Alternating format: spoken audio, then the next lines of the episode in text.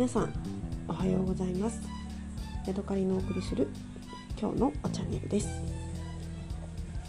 今日はですね夫と一緒に朝からお買い物に出かけて、えー、お野菜だったりお魚だったり食料品を買ってきました。で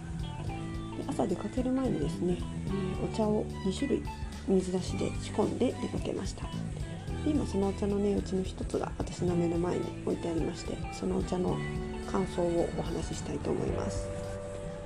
えー、コップにねちょっと入れているのでちょっと飲んでみますね。飲む前にねまずちょっと香りが鼻にふわんと入ってきて紅茶っぽいような、うん、あのお花のような香りがねするんですね。で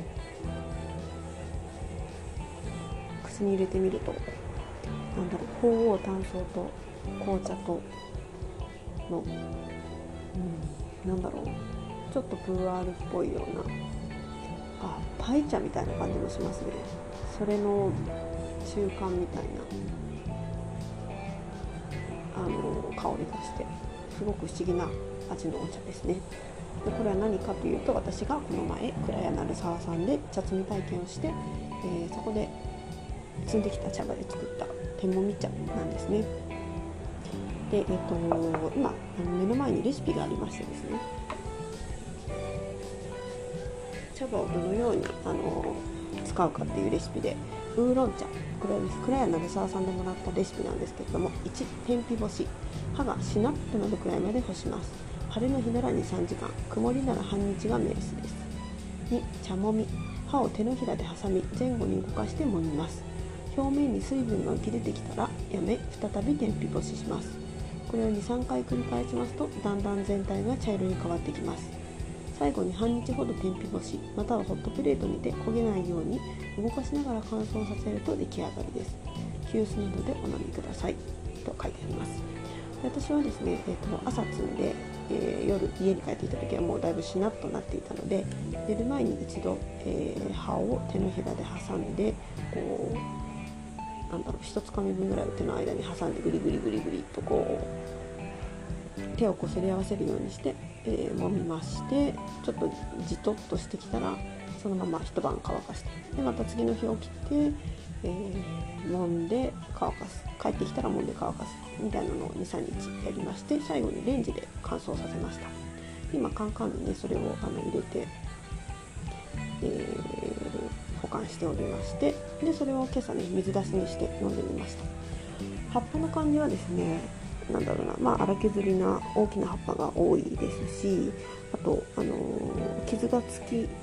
つかずに置いていたところが緑のまま残っている部分とかもありましてただですね残っているところがあってちょっとま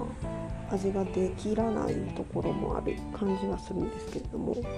なんだろうこのねこの中途半端な香りっていうのは本当にあの今までどこかでこれをお金出して買ったことあるんじゃないかみたいな感じがします。で私が前もしゃべりましたけれども一番近いなと思ってるのはヒマラヤのガダージリンかなんかのハンドロールのえー、何やらかねホワイトチップとかなんかそのような名前だったと思うんですけどもね。ハンドロールって手もみかだからあんな感じでしかも葉っぱの感じも似ててで香りも似てくるんだっていうことを私なりに、えー、思い至ったというかなるほど手もみってこうなるんだみたいな、えー、ことが今回勉強になりました。決してね悪い私が好きな味かって言われると別に好きではないんだけどはあ、ははあ、自分でこれここら辺まで来れるんだったらなかなか良いではないかっていうようなあの満足感がありますね。うんってすごい面白かったなと思ってまた、えー、お茶摘み体験はから1週間経ちましたけれどもあの楽しく、えー、過ごしている後日談のお話でした。はい、今日はここまでです。また次回お会いしましょう。さようなら。